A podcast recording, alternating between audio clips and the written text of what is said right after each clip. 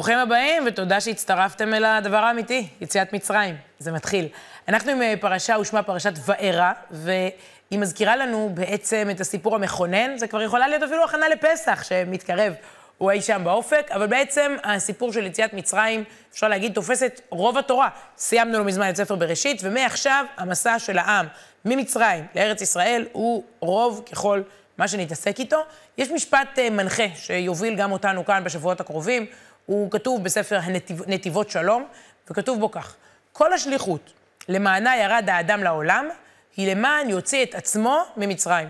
כלומר, אנחנו לא קוראים סיפור היסטורי, אלא סיפור אקטואלי, ולא רק סיפור לאומי, אלא גם סיפור אישי. השליחות, בגללה ירדנו לעולם הזה, ואני מניחה שמי שצופה בנו כרגע, יש לו נשמה ויש לו גוף. עוד לא פגשתי בן אדם בלי אחד משניהם. כלומר, הוא הגיע לעולם הזה, נשמה בתוך הגוף, כדי לצאת ממצרים. איך יוצאים ממצרים? איך אנחנו יוצאים מעבדות לחירות, אה, מממשים את עצמנו, אז כדאי ללמוד את הסיפור. אנחנו אה, קודם כל נכיר את פרשת וארא, נעים מאוד. פרשת וארא היא הפרשה השנייה בספר שמות. שבוע שעבר התחלנו עם פרשת שמות, אנחנו עכשיו בפרשה השנייה. מתוארות בה, שימו לב, שבע מתוך עשר המכות, אנחנו כבר ישר אה, בשיא העניינים, בשיא האקשן. מכת, דם, צפרדע, כינים, ערוב, דבר, שחין וברד. שבע מתוך עשר המכות, אצלנו בפרשה, מאוד ויזואלי, אפשר לדמיין, וגם אין בה מצוות מעשיות, לא מופיעה במצווה, אבל בעצם האירוע הגדול של יציאת מצרים מתחיל לצאת לפועל. אם בשבוע שעבר הכרנו ככה את הדמויות והתחלנו, עכשיו זה קורה. מה המסרים? וואו, מאיפה מתחילים בכלל לסכם פרשה כזו? ניסיתי לגעת בכמה נקודות שלדעתי ממש צועקות עלינו מתוך הפסוקים. הנקודה הראשונה היא לא לפספס את הגאולה. הפרשה מתחילה, סליחה, בקטע שאולי הכי מתסכל בתורה כולה. הוא מבאס בלשון לא תנכית. תראו רגע מה קורה. הפרשה מתחילה כאילו בתנופה מאוד גדולה, ואז בהתנגשות, צניחה לקרקע המציאות. וידבר אלוקים אל משה, ויאמר אליו, אני השם.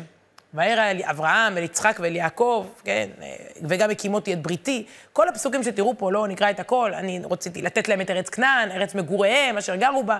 המון המון דברים גדולים. אני שמעתי, הוא ממשיך אלוקים, אומר למשה, אני שמעתי את נעקת בני ישראל, את הצעקה שלהם, אשר מצרים מעבידים אותם, אני שומע אותם.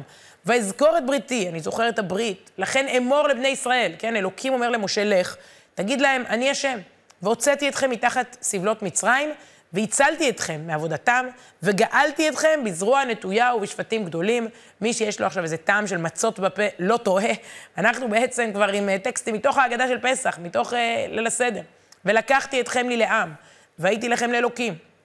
וידעתם כי אני השם אלוקיכם, המוציא אתכם מתחת סבלות מצרים. יש פה הבטחות, יש פה גאולה, יש פה ברית, והבאתי אתכם אל הארץ, אשר נשאתי את ידי לתת אותה לאברהם, ליצחק וליעקב, ונתתי אותה לכם מורשה, אני השם. עד כאן, וואו, איזה בשורות, איזה נבואות. חיכינו במצרים כל כך הרבה שנים, הנה זה מתחיל לזוז. אז מה התגובה? משה מגיע ואומר את זה לבני ישראל, ואני חושבת שאין דבר יותר מאכזב מהפסוק הבא. וידבר משה כן אל בני ישראל, ולא שמעו אל משה, מקוצר רוח ומעבודה קשה. ואפילו לא הקשיבו. הם היו כל כך עסוקים וטרודים, כל כך לא קשובים, שמשה בא אליהם עם בשורת גאולה, אבל הם עסוקים בלסחוב לבנים, קוצר רוח ועבודה קשה. הם לא פנויים לדיבורים גדולים, הם עסוקים כל היום בשעבוד, בקטנות. אני חושבת שעדיף היה אם הם היו מתנגדים. היו אומרים, לא, לא רוצים. לפחות זה אומר שהם הקשיבו ויש איזו תגובה, משהו אקטיבי. אבל הם פסיביים, הם אדישים. אדישות זה לפעמים גרוע יותר מ- מלהיות אנטי. קוצר רוח ועבודה קשה. כלומר, כל סיפור יציאת מצרים, הגדול, מתחיל בחוסר קשב לבשורה של גאולה. הקריקטוריסט יוני שלמון בדורנו יצר את הקריקטורה הזו, שאני מאוד אוהבת, וכל שנה נזכרת בה בסיפור יציאת מצרים. משיח מגיע, אבל כולם תקועים בסלולרי. מקוצר רוח ועבודה קשה, הם אפילו לא שמים לב. הפנים שלהם מוארים באור הכחול אפור הזה, המדכדך. אולי הם מקבלים פוש שהמשיח הגיע, אבל הם לא מרימים את הראש לראות אותו מולם על חמור לבן. זה הדבר הלבן היחיד בציור האפור-כחול הזה, שמאוד מאוד מסמל, אני חושבת, את רוח התקופה.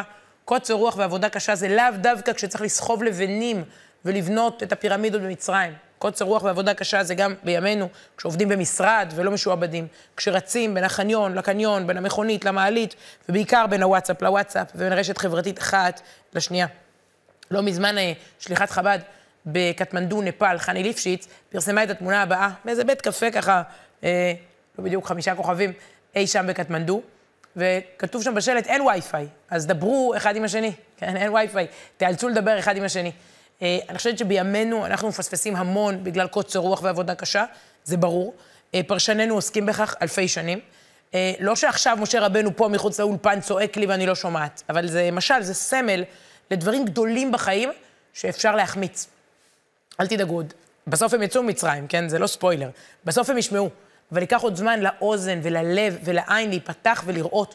אנחנו כל כך רגילים לפעמים למצב שבו נולדנו, שאנחנו לא, לא מדמיינים שיכול להיות טוב יותר. לא מקשיבים לבשורה אה, שאומרת, אפשר לשדרג, אפשר לשנות, אפשר לשפר, קצת מכורים לשגרה. יכולת הקשב, יכולת הריכוז שלנו, היכולת אה, אה, לא להגיד אה, אה, כן לכל הסחת דעת ולכל הפרעה, אני חושבת שעל זה הקרב שלנו היום. ולא מזמן, אה, הקטע הבא הפך לסופר ויראלי ברשתות, הגיע גם לתוכנית אה, שש עם. אה, שימו לב, מישהו שיודע להבדיל בין עיקר לטפל, נדמה לי שגם זה מסר חשוב מתחילת ספר שמות.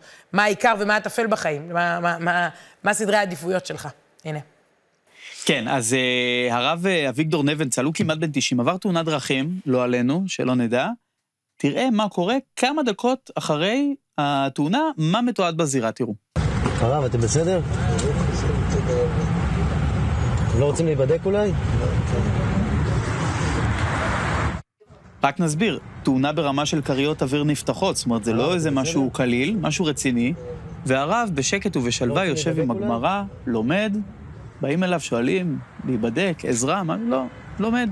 הסבר, סיוון? אני ראיתי את הקטע וידאו הזה שהופך למאוד מאוד אה, ויראלי ופופולרי במהלך כל היום הזה, בדיוק כמוכם, אבל מהיכרות עם הרב, נדמה לי שזה פשוט המצב הטבעי. בן אדם שבאמת אה, שקוע ומרוכז אה, בלימוד, לא אישית, אבל מי, אתה יודע, מהיכרות עם השם. יכול להיות שהוא לא הרגיש שהייתה תאונה מאוד שם? לא, הוא חי בעולם הזה, הייתה תאונה. אם כולם בסדר, אם צריך להתפנות אז מתפנים, פיקוח נפש. אם לא, אז ממשיכים... כן גמרא, לא גמרא, אני מאחל לכולנו להיות בכזה קור רוח אחרי תאונה. לגמרי. חוזרים אל הפרשה שלנו ואל משה, ולמנהיגים הלא מושלמים שהפרשה חושפת בפנינו. כן, מנהיגים לא מושלמים. התורה מאוד כנה, היא מספרת לנו בדיוק מי האנשים שהולכים להוביל את יציאת מצרים. וידבר משה לפני השם לאמור, הן בני ישראל לא שמעו אליי, ואיך ישמעני פרעה, ואני ערל שפתיים. אני מזכירה, אחרי שמשה מדבר לעם, והעם לא שומע, אז אלוקים אומר לו, לך לפרעה. והוא אומר, רגע, גם בני ישראל לא שמעו, וגם אה, אני ערל שפתיים. אה, במקומות אחרים הוא אומר, אני כבד פה וכבד לשון, מגמגם, ליקוי בדיבור. המנהיג לא חייב להיות הכי כריזמטי והכי סוחף, והנואם הכי טוב הוא לאו דווקא האיש הכי טוב. ובהמשך, עוד פעם, משה אומר את זה. שוב, תסתכלו. ואומר משה לפני השם, הן אני ערל שפתיים, ואיך ישמע אליי פרעה. פעמיים הוא מזכיר בעצמו, והתורה מצטטת אותו, על כך שהוא לא נבחר בגלל יכולות ה debate שלו, בגלל היכולת שלו אה, לסחוף אה, בכיכרות את ההמונים.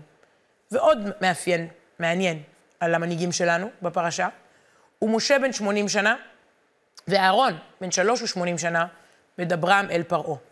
גיל 80 וגיל 83 של משה ואהרון, זה הגיל להתחיל. אומרים, אה, העולם שייך לצעירים, הפרשה אומרת, העולם שייך למנוסים, העולם שייך לוותיקים. יש מה ללמוד מהניסיון, מהוותק של משה ושל אהרון. הפרשנים משווים בין משה לבין פרעה.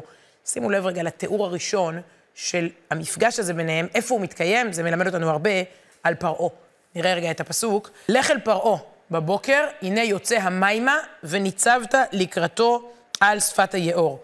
בעצם, אם קודם אמרנו על משה, שהוא כבד פה, כבד לשון, מגמגם, לא נואם כיכרות כריזמטי, והוא גם בן 80, פרעה מושלם במרכאות, עושה את עצמו עלק מושלם. למה הם נפגשים ליד היאור? למה, למה, סליחה, כן, זה עכשיו משהו קצת אולי מביך, אבל למה כל בוקר פרעה הולך ליאור? רש"י מסביר מה הסוד. הנה יוצא המימה, למה הוא יוצא כל בוקר שם ליאור? לנקביו, הולך לשירותים. שהיה עושה עצמו אלוה, ואומר שאינו צריך לנקביו. ומשכים ויוצא לנילוס, ועושה שם צרכיו. טוב, סליחה על הדוגמה, אבל אמרנו, התורה לא מסתירה מאיתנו כלום. פרעה לא מוכן שידעו אפילו שהוא הולך לשירותים, הרי הוא לא בשר ודם, הוא קדוש. אז את החיסרון הזה, כן, הוא מסתיר, הוא בורח ליאור בבוקר, שלא יראו את פרעה הולך לשירותים. עכשיו בואו, בין פרעה העלק מושלם, שהוא כל כך לא מושלם, עוד מעט נראה עוד תכונות שלו, לבין משה, שהתורה מספרת לנו מי הוא, אנחנו בוחרים במנהיגות הזאת. כדי לצאת ממצרים, זה סוג המנהיגים שצריך. ואגב, המנהיגים הלא מושלמים האלה, בסוף הם הכי מושלמים. יש מה ללמוד ממשה, אהרון, מרים, ילוו אותנו עוד מעט 40 שנה במדבר, עם תכונות הנפש שלהם. יש באמת, אה, זה שיעור גדול, אני חושבת, עצם הדרך שבה התורה מציגה את, אה, את מנהיגיה, שבאים ומודים גם בחולשותיהם וגם בחוסר השלמות שלהם, ואני יודעת על הרבה הורים. שהבן שלהם הוא אולי אה, לקוי דיבור או לקוי כתיבה, ויש שם כל כך הרבה אבחונים וסוגים של הם, התמודדויות, אתגרים, מוגבלויות, וזה נותן הרבה תקווה. האיש שעד היום כולנו קוראים לו רבנו, הרב של כולנו, משה רבנו, יכול להיות שהתמודד עם אבחונים כאלה ואחרים, כשזה הגיע לכתיבה או לדיבור או ל, ליכולות מילוליות, וזה בסדר. אז ראינו כבר איך העם, בגלל קוצר רוח ועבודה קשה, עלול לפספס גאולה. וראינו איך אה, המנהיגים שלנו עולים על בימת ההיסטוריה כלא מושלמים.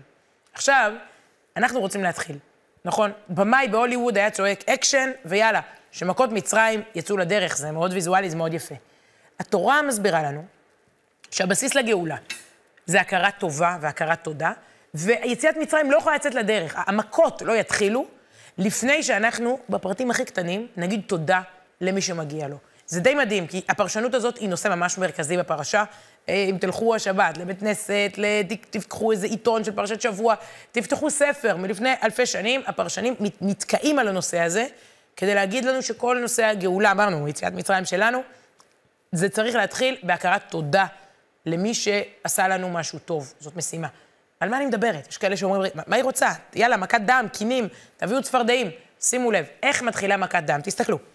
ויאמר השם אל משה, אמור אל אהרון, קח מתך ונטה ידך על מימי מצרים, על נהרתם, על יאוריהם, על אגמיהם ועל כל מקווה מימיהם, ויהיו דם. רגע, לא הבנתי. למה משה אומר לאהרון, עוד פעם, ויאמר השם אל משה, אמור אל אהרון, תיקח את המטה שלך, של אהרון, למה שמשה לא יכה את היאור?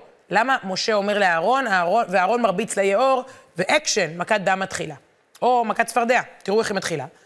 ויאמר השם אל משה, אמור אל אהרון, עוד פעם, למה אהרון אה, סנג'ר, סליחה, נטה את ידך במטך על הנהרות, על היאורים, על האגמים, וה, והעל, כאילו תעלה את הצפרדעים על ארץ מצרים. יש סיבה לכך שאהרון עושה את זה, ולא משה. אתם זוכרים את הסיפור של משה בתיבה? משה התחבא ביאור, נכון? הוא היה כזה בתוך uh, תיבה, ושמרו עליו, ואחותו שמרה עליו, ובסוף הוציאו אותו. ו... היאור הגן על משה, היאור הציל את חייו. אי אפשר להתחיל את יציאת מצרים בכפיות טובה, שבה משה מרביץ ליאור. זה לא מתאים לכל הסיפור שבאנו לספר פה, זה אולי מתאים לפרעה, לא למשה.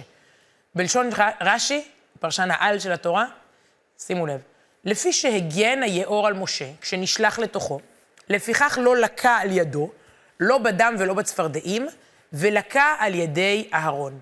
אנחנו בעצם רוצים להתחיל את הניסים והתורה מבזבזת, במרכאות מבזבזת מילים על איזה פרט קטן. יאללה, נו, אז משה ירביץ, אז מה זה משנה, זה יאור, זה נהר. מה נראה לכם, שהיאור נעלב? יאללה, שמישהו ירביץ לו כבר ונתחיל. לא. צריך להסביר שיש הכרת טובה, אפילו כלפי נהר, אפילו כלפי היאור. אגב, לאורך כל סיפור יציאת מצרים, אנחנו נראה עוד דוגמאות כאלה, לאורך כל הדרך. נכון, זה כולה נהר, אבל אם ככה צריך כלפי דומם, כלפי איזה יאור, מה נגיד כלפי אדם? כמה הכרת טובה צריך? בעצם זה צורב בנפש של משה, אפילו של היאור לא אכפת. הנפש של משה משתנה, אם הוא מרביץ ליאור, והנפש של העם, כולם רואים. הכרת הטוב זה דבר שצריך לחנך אליו עד כדי כך. אז יש פה בעצם סדנת חינוך באמצע יציאת מצרים, הנושא שאולי יותר מכל הניסים חשוב לנו. אני לא יודעת לעשות מחר מכת דם או צפרדעים, נראה לי שגם אתם. אבל הכרת הטוב זה אפשר כבר הרגע, עכשיו, להתחיל. מעשים קטנים קטנים, שבעצם מקדמים את הגאולה אה, קדימה.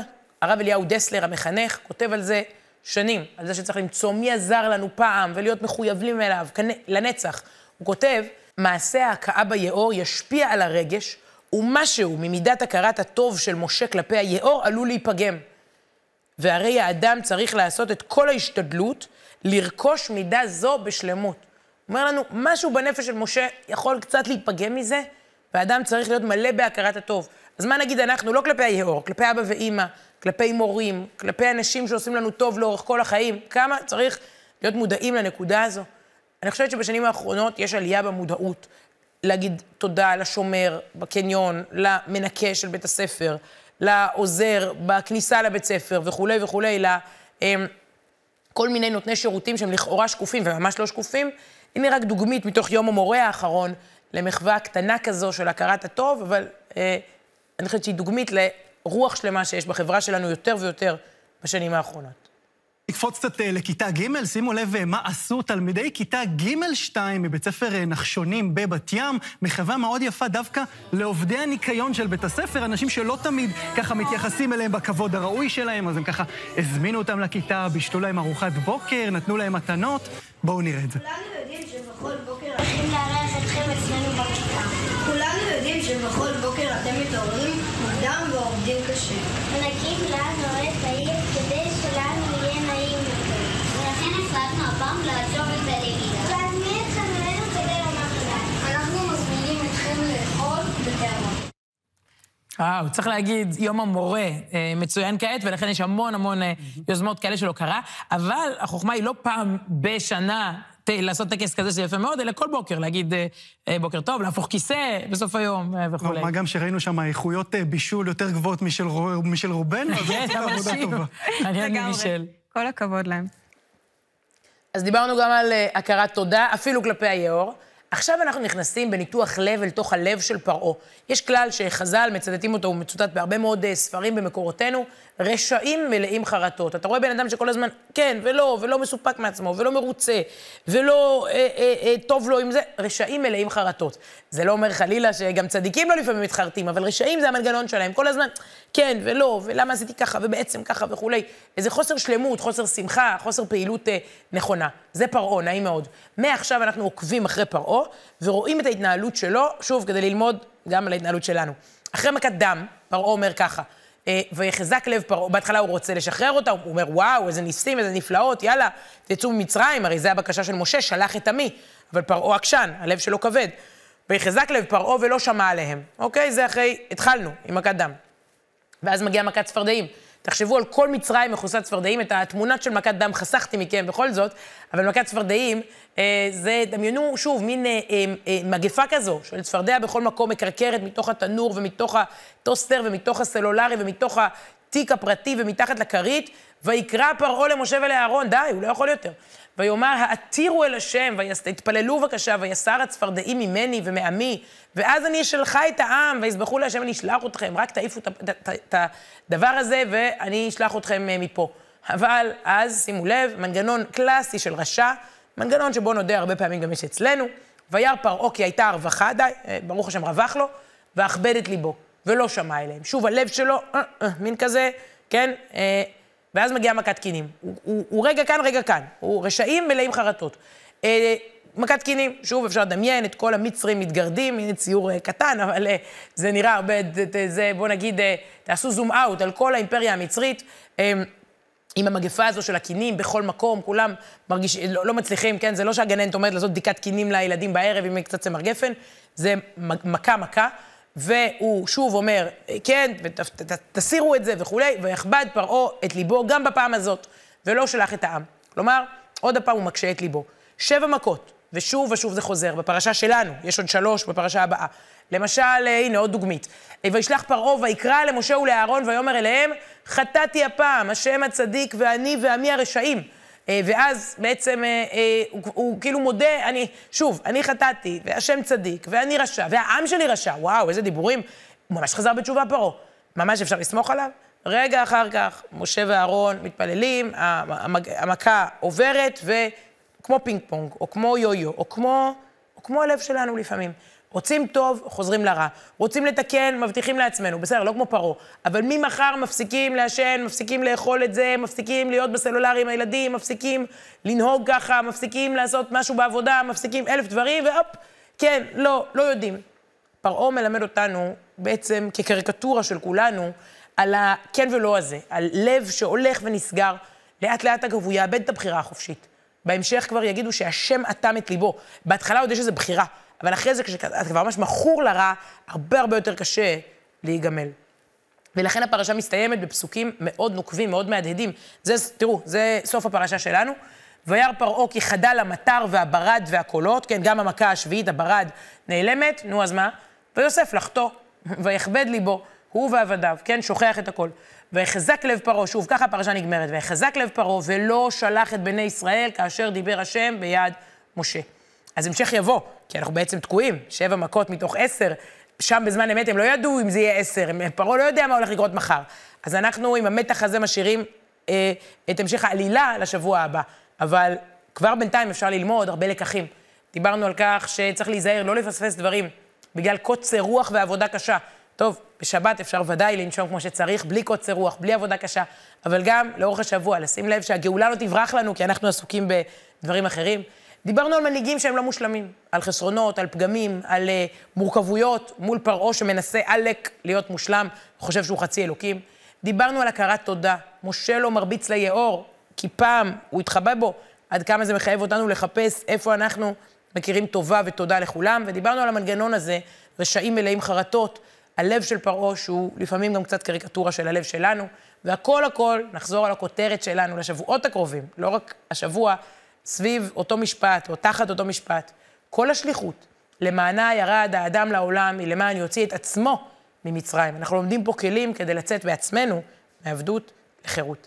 תודה רבה. המשך, מכות רציניות מחכות לנו בשבוע הבא, איזה פרומו. המשך בשבוע הבא, ועד אז, שבת שלום. תודה.